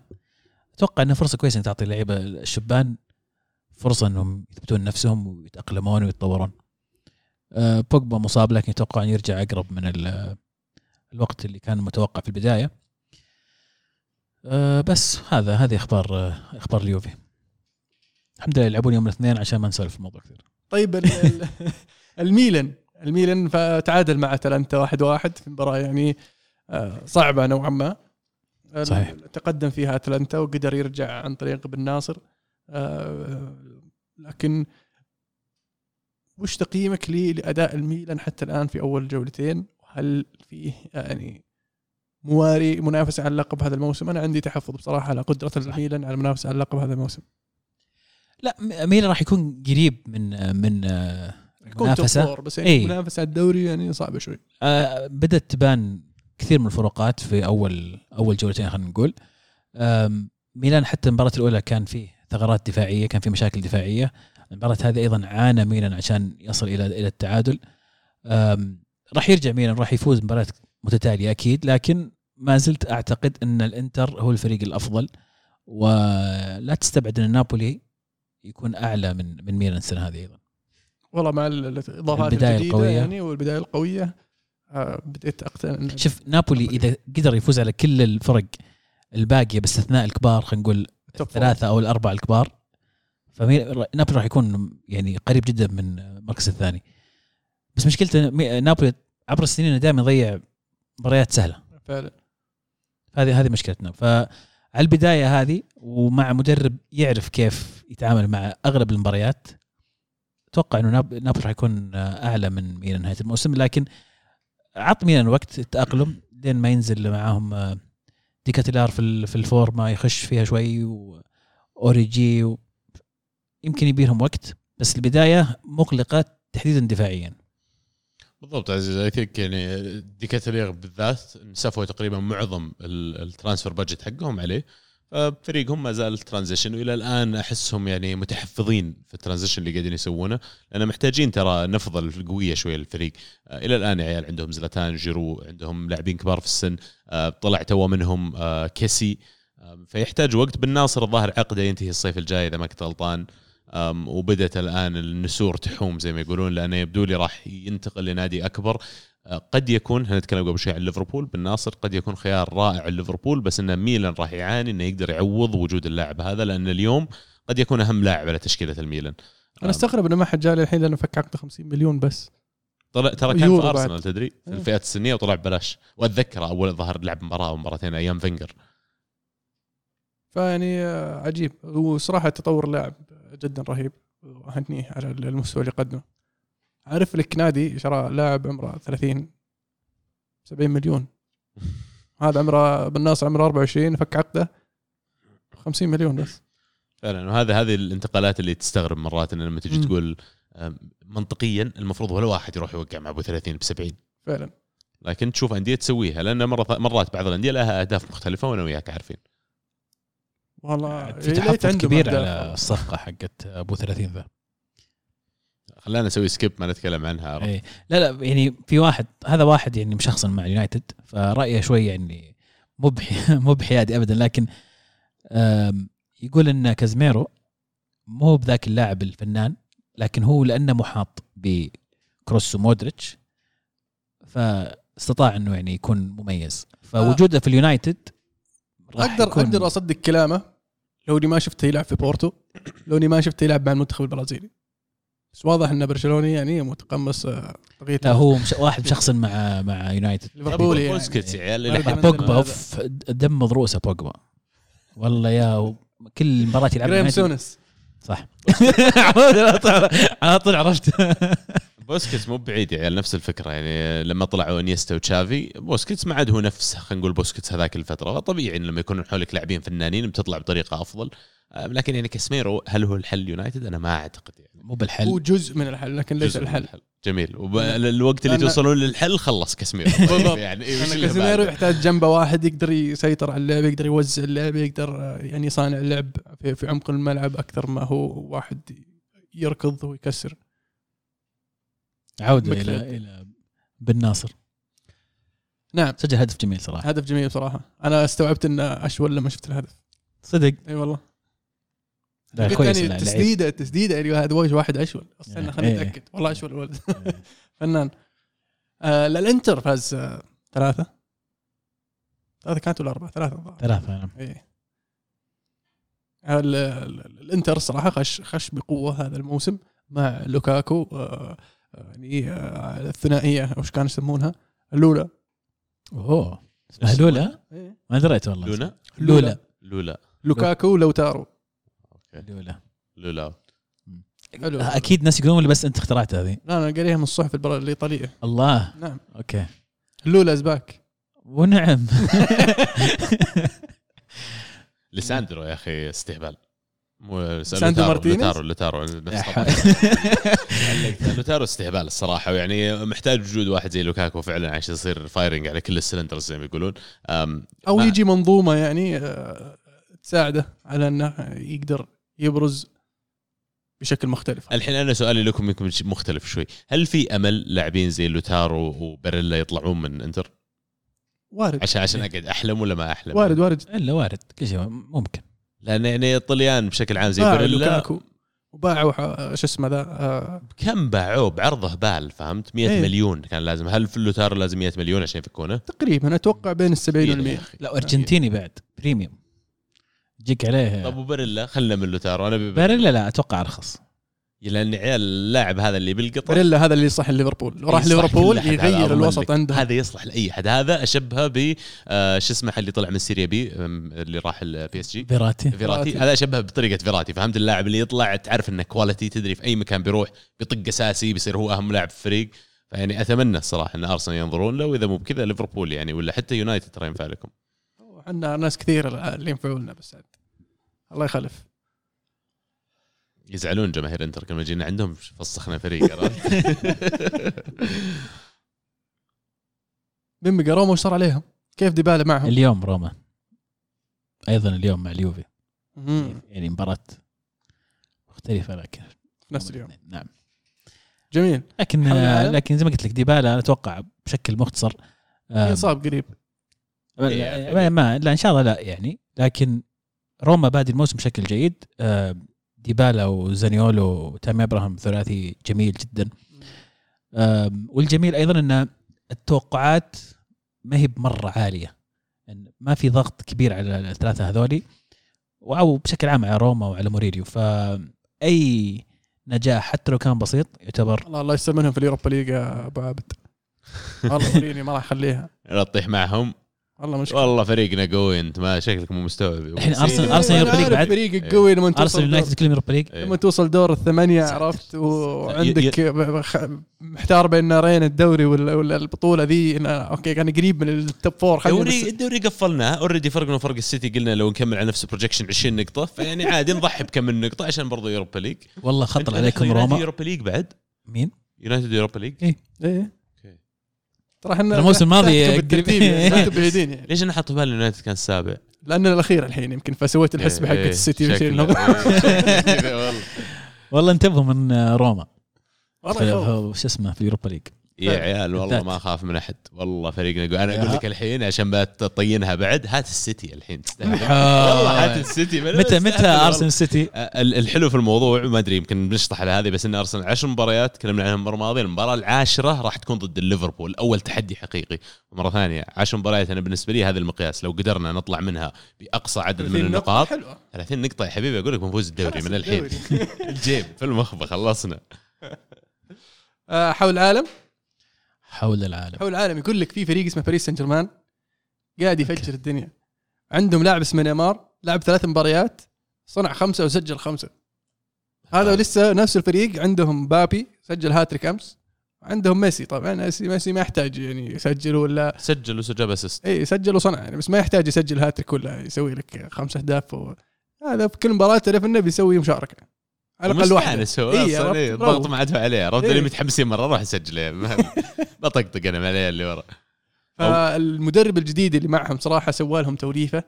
انا اشوف انهم افتقدوها الموسم اللي راح. كنا تكلمنا عن مشكله ان الثلاثه اللي قدام ما راح يدافعون، فغير تشكيله ل 3-4-3، وصار فيه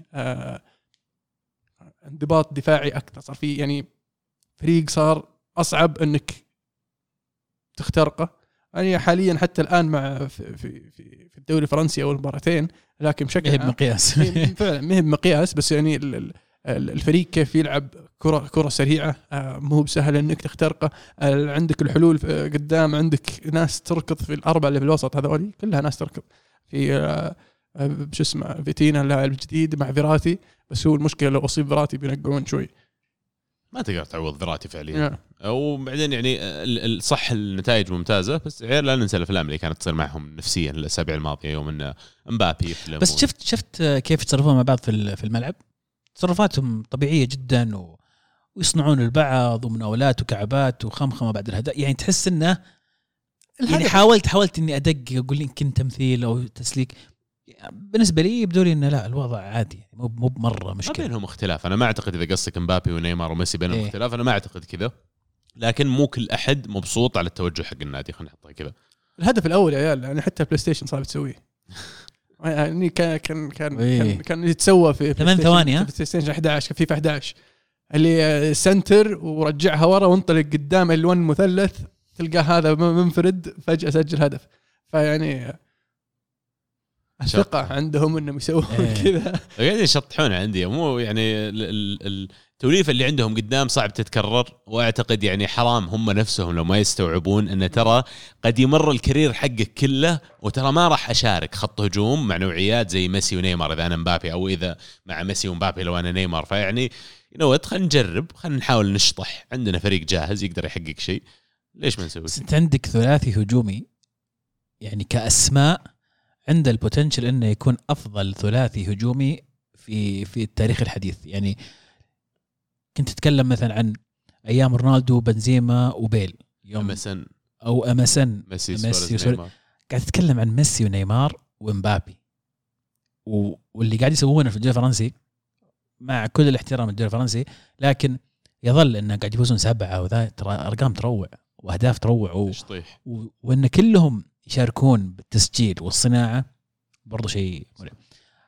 لكن نرجع ونقول الاختبار الحقيقي في المسرح الكبير في الشامبيونز ليج. يعني خلينا نقول الدوري الفرنسي مو بمرة مقياس، وأتمنى أنه فعلا قدر يحل المشكلة. أنا ما زلت أعتقد أن وجود الثلاثة مع بعض في الملعب راح تظل المشكلة، بغض النظر عن إذا تلعب قدام فريق كبير راح تحتاج أن الثلاثة ذولي يسوون أكثر من مجرد الهجوم. عاد على ناحية خلينا نقول الدفاعية، مين قاعد يلعب عندهم؟ ماركينوس، راموس، كيمبمبي. اوكي راموس قاعد يلعب اكيد، هذا اللي بيجيبهم الشامبيونز ليج. والله هذا اللي هم يعني يأملون له، بس انه اعتقد نجاحهم الموسم هذا متوقف على انه يلقون تشكيلة ثابتة، افضل 11 عندهم، افضل 11 يقدرون يجيبون لهم النتائج ويكون فيها بالانس.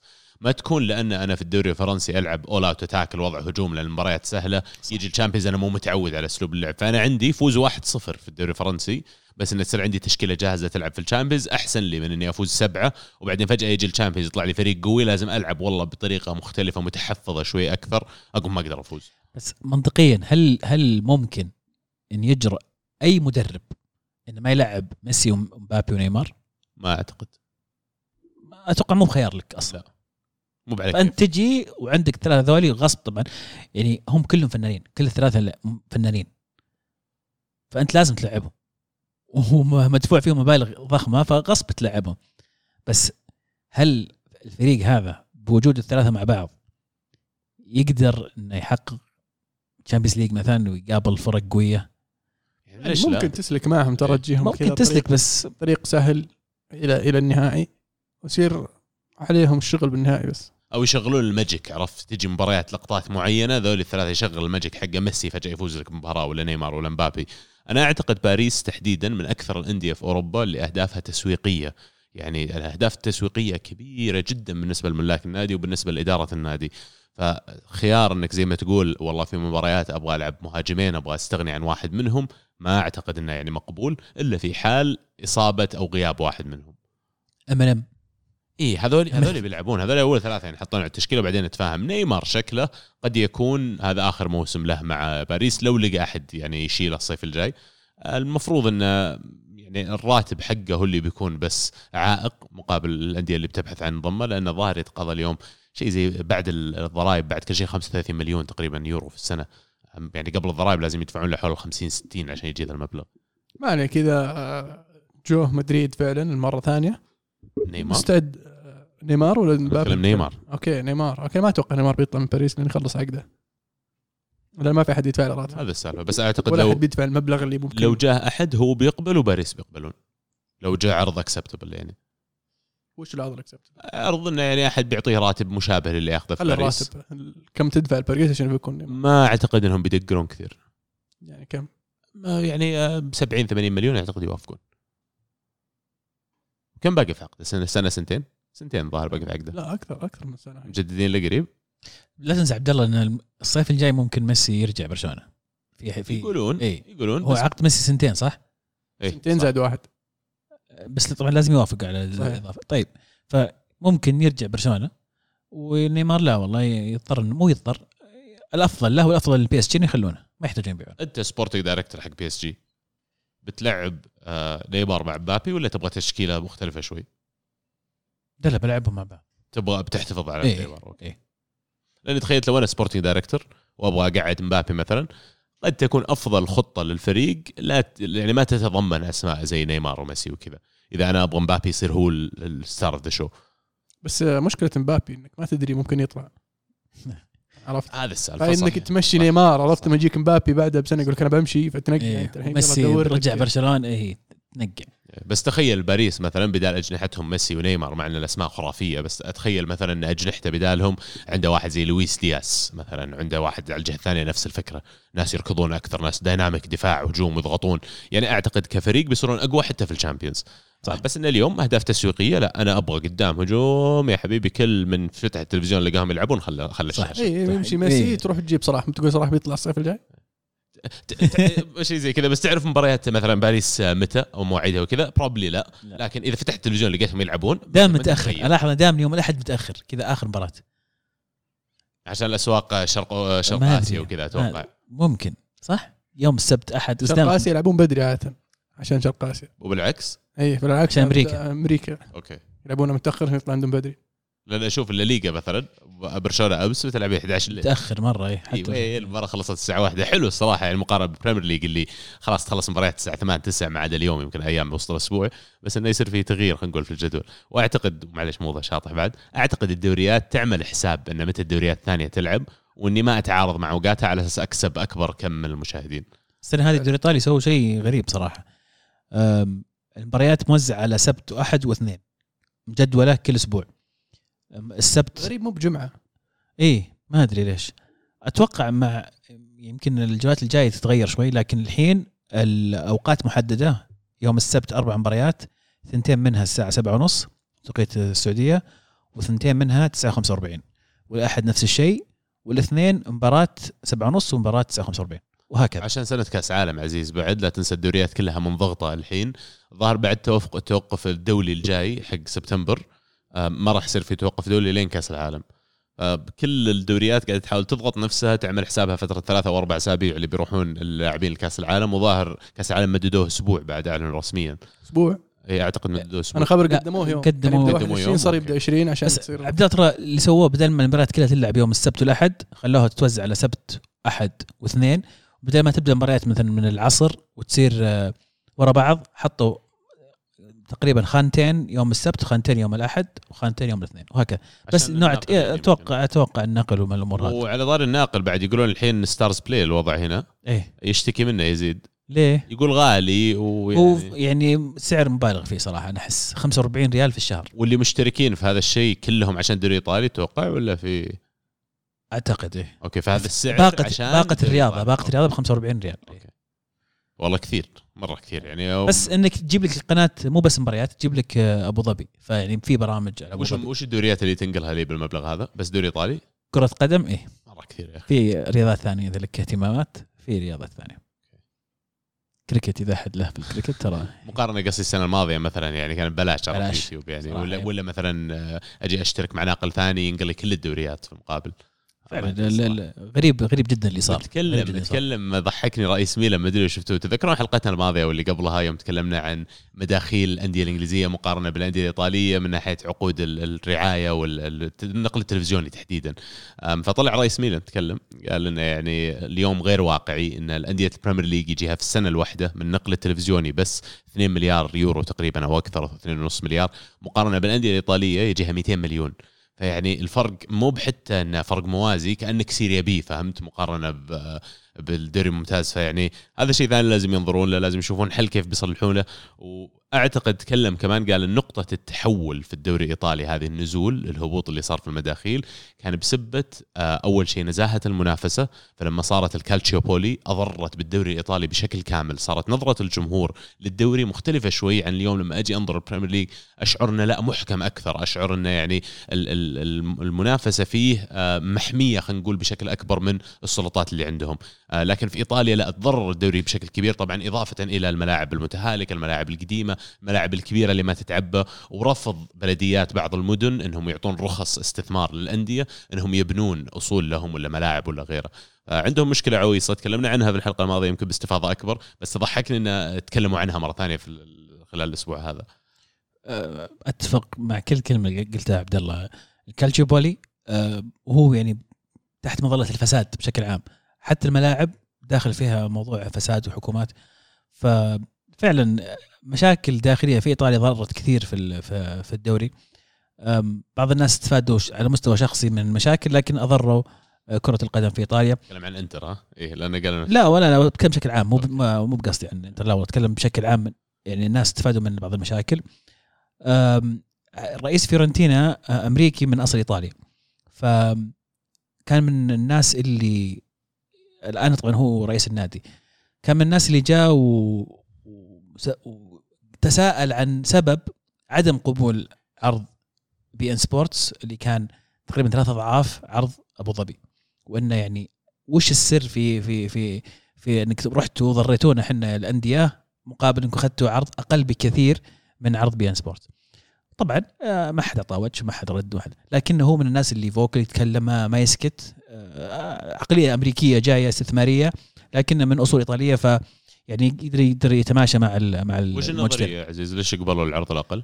ما أدري، بس إنه عرض بي إن سبورتس كان على الطاولة فترة طويلة كان على الطاولة، والظاهر كانوا يطلبون بزيادة، فنوع من اللي دامكم ما أعطتونا النبي إحنا رايحين معكم بنروح مع غيركم، شيء زي كذا. أو إنه في مصلحة معينة مع أحد في أبو ظبي، أو الوسيط اللي كان بين أبو ظبي وبين ما أعرف بالضبط صراحة، بس كان غريب جدا وشيء معلن ومعروف تكلموا عنه كثير من الصحفيين. هذا امتداد للمشاكل اللي شيدي والله فعلا. يعني عزيز قلت الفساد أضر بالدوري الإيطالي مرة كثير، تحول من فترة يعني مو بعيد ترى على وقتنا، يعني متابعتنا الكورة بداية 2000 أكبر دوري متابعة، حتى أكبر دوري سبورت، تشجيع مشجعين، أفضل النجوم كانوا يلعبون في الدوري الإيطالي، وبعدين تغير الوضع يعني تدريجيا.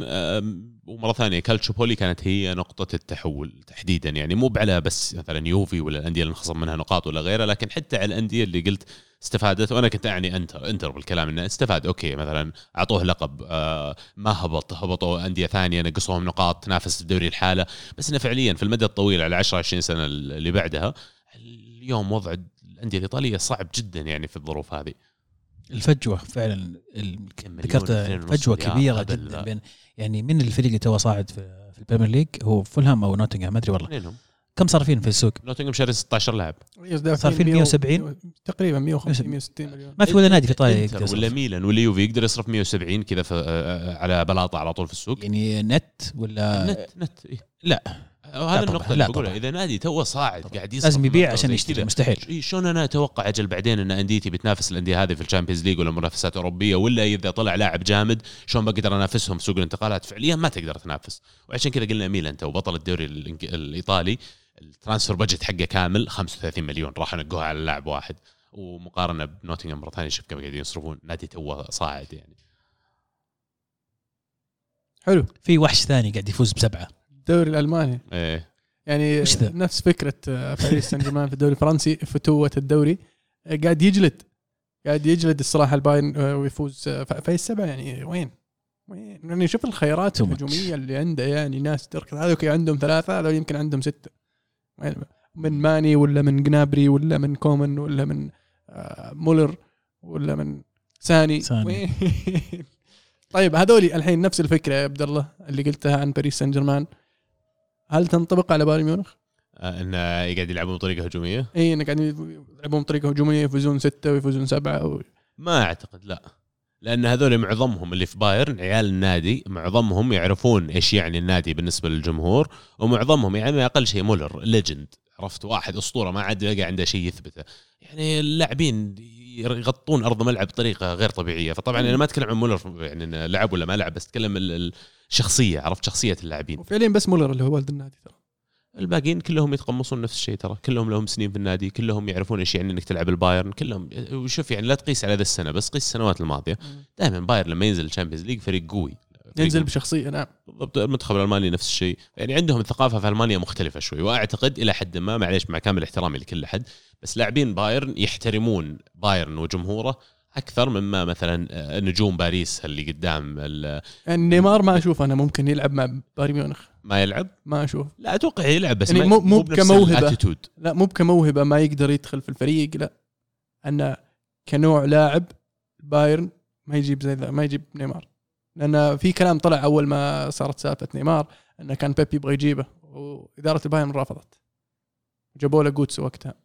ما تجيب لنا أشكال هذه. إيه يعني لاعب برازيلي جاي من البرازيل ما يجي على طول على طول على بايرن ميونخ. بايرن ميونخ يعني فيه شيء خطوات انت توصل لها شيء. ثقافة النادي مختلفة. يعني نلعب أي فريق في الدوري الألماني بعدين أفكر أنا تنفع لي. مبابي الفيلم اللي سواه مع باريس تتخيلون أي نجم ممكن يقدر يسويه مع بايرن؟ أنا ما أتخيل، لأن مرة ثانية الإدارة مو فاضية له، تجي بتفلم أصلا قبل ما تفلم هم مصرفينك وما جابوك أصلا من البداية. لو إنك أنت شخصيتك كذا صح إن تفوتهم بعض الصفقات، لكن في المقابل الفريقهم دائما قوي، فريقهم دائما كومبيتينج، يسوون صفقات ذكية في يعني مبادئ، عندهم مبادئ في الصفقات، ما هي بعشوائية، ما هي بس مجرد إعلامية، لا في مبدأ واضح في الصفقات، في عندهم ما أذكر إنهم يسووا صفقة إعلامية يعني أغلى صفقة كان حتى المبالغ اللي يدفعونها على انتقالات ترى يمكن إلى آخر 3-4 سنوات معهم تخطوا 40-50 مليون. ترى 40 مليون ترى كان مارتينيز تذكرون كان أعلى صفقة في تاريخ البايرن لسنوات كثيرة لين جاء شو اسمه لوكاس هرنانديز حق أتلتي دفعوا عليه 80 مليون يورو. فخويه هم ظهر متقاولين مع نفس ولا جايب بالباو الثاني مارتينيز من بالباو هذاك من أتلتي.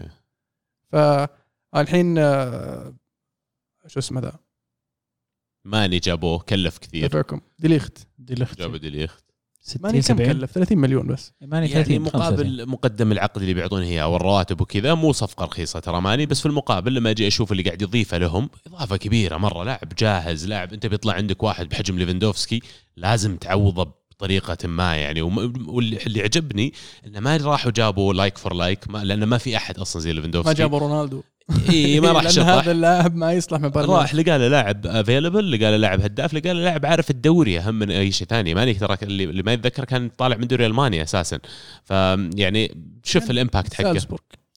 بعدين راح المانيا، لعب في المانيا طلع لك الحين لعب في المانيا شبه متاكد انا خبر شو اسمهم دوري ساوثهامبتون جابوه من سالزبورغ، بس نفس الفكرة حتى يعني، لأن سالزبورغ ترى من نفس مجموعة ريد بول إيه فيعني كلهم نفس مساوي ألماني نفس الفكرة يلعبون نفس طريقة اللعب. اللي قريت أنهم قد قابلوه بايرن ميونخ، قابلوا سالزبورغ في مباراة وعجبوا في ماني من هذيك الأيام، لكن لفت الدنيا وجابوها إيه. بس يعني بايرن في تشامبيونز ليج يعني مختلف عن بي اس جي في تشامبيونز ليج نوعا ما. بايرن يعني خبرة السنين الشخصية الفريق، ظهوره في الدوري المالي حتى لو فاز 7 يدري إنه في الشامبيونز ليج الوضع يختلف. يعني مو بأتمنى بس أتطلع إني أشوف وش بي اس جي السنة هذه في الشامبيونز ليج، هل فعلا تغير؟ عندك راموس السنة هذه يكون بدون إصابات إن شاء الله، مدرب جديد إدارة جديدة نوعا ما. ميسي أخذ له سنة يتأقلم مع تعلم فرنسي يقولون ميسي هذا الموسم يبدي لي قاعد يقدم مستويات أفضل بكثير من الموسم اللي راح كنت حسيت إنه لسه ما كان متقبل هو إنه ما بيلعب في برشلونة، بس الحين يبدو لي إنه خلاص رضب الأمر الواقع، بدأ يستمتع بلعبه وبكرة القدم أكثر من الموسم الماضي. فعلا إذا ضبط الفريق حيكون مرعب صادق. ما لعب في الدوري الألماني ترى فعلا، ريد بول سالزبورغ قبلها كان في ميتس الدوري الفرنسي، ميتس سالزبورغ بعدين ساوثهامبتون. بطل بصل يجي بطل بصل تفضل جاهز. عندي هدف ابدا خلني حلو. انا بالنسبه لي هدف الاسبوع هدف لوتارو مارتينيز، هدف الانتر الاول. يعني اللعبه من بدايتها حطت شو اسمه لاعبك حقهم لوتارو باريلا حطت باريلا على راس لوكاكو اللي صلحها كذا براسه لوتارو، تسديده جميله خارج المنطقه. اللعبه جميله من اولها الى اخرها. بطل الاسبوع الصراحه أنسو فاتي، ما اقدر اشوفه احسن منه هذا الاسبوع. أنسو فاتي اللي نزل وغير مجريات المباراه، قلب الموازين بصالح برشلونه. بطل الاسبوع بالنسبه لي كان مندي، بس يوم شفت شعار الهلال الجديد ترى هو يعني تسرب شبه رسمي، بس ما بعد يعني عنه رسميا. بس انه لاني شفت الخيارات النبض الحين، شفت الخيارات، انا شفت الخيارات اللي كانوا حاطينها، مو بخيارات هذه، مو بخيارات ترى عفوا، مو بخيارات هذه.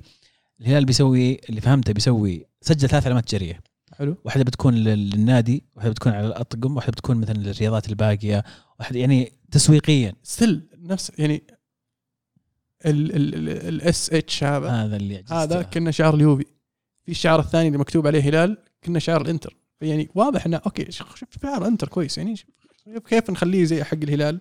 طب اليوفي سووا كذا وسووا نقله حلوه وحطوا بس كذا حرف الجي، فخلينا شعار تسرب امس نفس شعار اليوفي بالضبط، بس انه مقلوب وازرق ومزودين فيه خط بالعرض عشان يصير كنا اف، وقالوا هذا شعار الهلال المسرب. طيب هلال فوتبول كلوب HFC صايره. قلت يا جماعه مستحيل ان تمشي على الاداره، طبعا هذا كلام امس، مستحيل تمشي على الاداره يلعب عليهم واحد جاب لهم الشعار حق اليوفي قلبه حط ازرق وزود خط، مستحيل. طلع شعار ما هو زي حق اليوفي بالضبط، مختلف اي لكن نفس الفكره. بس انا يعني جست امحي حرف الاس اللي في النص. يا اخي انتم كل ما طلع شعار جديد لانديتكم يمكن هاتوا ما بعد سووها، بس عزيز يتذكر اول ما طلع اليوفي والهلال دائما تعترض، يعني طب مو يعني حق اليوفي شوي مخليته تقرون. حق اليوفي جميل، يعني بالنسبه لي انا اول ما شفته عجبني، بس ما حسيته شعار نادي، كنا شعار براند، عرفت؟ هذا اللي كان عليه عندي تحفظ، بس هم هذا اللي كانوا ينوونه ان تخليه براند عشان تستفيد منه باشياء أخرى. هويه اكثر ما هو شعار، عرفت؟ مو بشعار نادي، ما حسيت انه شعار نادي. فبالنسبة للهلال يعني من عرفنا الهلال شعاره هلال وكورة مع بعض كذا يتغير يتعدل، بس هلال وكورة موجودين. يعني والشعار الأخير جميل صراحة، جميل. أول ما شفت الشعار قلت وين الهلال يعني لو حطيت هلال خلاص حليت المشكلة، ما تحط اتش ولا اس ولا أي شيء، حط هلال بس، هلال وحل المشكلة. بس أتوقع هلال السوداني شعارهم هلال للحالة كذا، بس يعني توقع مسجل علامة تجارية مسجلين حط هلال الكورة خلاص حلت المشكلة. أجل أنا بأخذ البصل حقك السابق وأعطيها مندي، يستاهل. والبطل أنا بالنسبة لي نابولي / كفارا. نابولي على الانتقالات اللي سواها الأسبوع هذا فقط أو الأسبوعين الماضية، تعزيزات جميلة جدا. كفارا على الأداء الخرافي اللي سواه في المباراة، هدفين جميلين جدا. هدف الأول R2 في الزاوية البعيدة، هدف الثاني قرب المدافع وباليسار. لاعب واضح أنه موهوب جدا جدا، فنان، عمره 21 سنة بس، يعني أنا متحمس بصراحة. هدف الأسبوع وأتوقع راح يكون مرشح لهدف الموسم أيضا، هدف بيراردي. بيراردي هذا شلون خلونه يجدد مع ساسولو، عطوه رقم 10. طيب شلون حتى الآن ماني فاهم. بس طلعت سكاماكا وراسبادوري، أتوقع قالت ما بقى لنا هذا، خلنا نتعلق مرة، عطوه رقم 10. الهدف اللي مشى هدف ركنية خلصها الدفاع، مزات كرة فوق عالية قبل ما تنزل على الطائر، عطاها واحدة باليسار في الباب، شبيه يعني بحركة زيدان. كذا زيدان. ايه يجي كوليبالي يعني.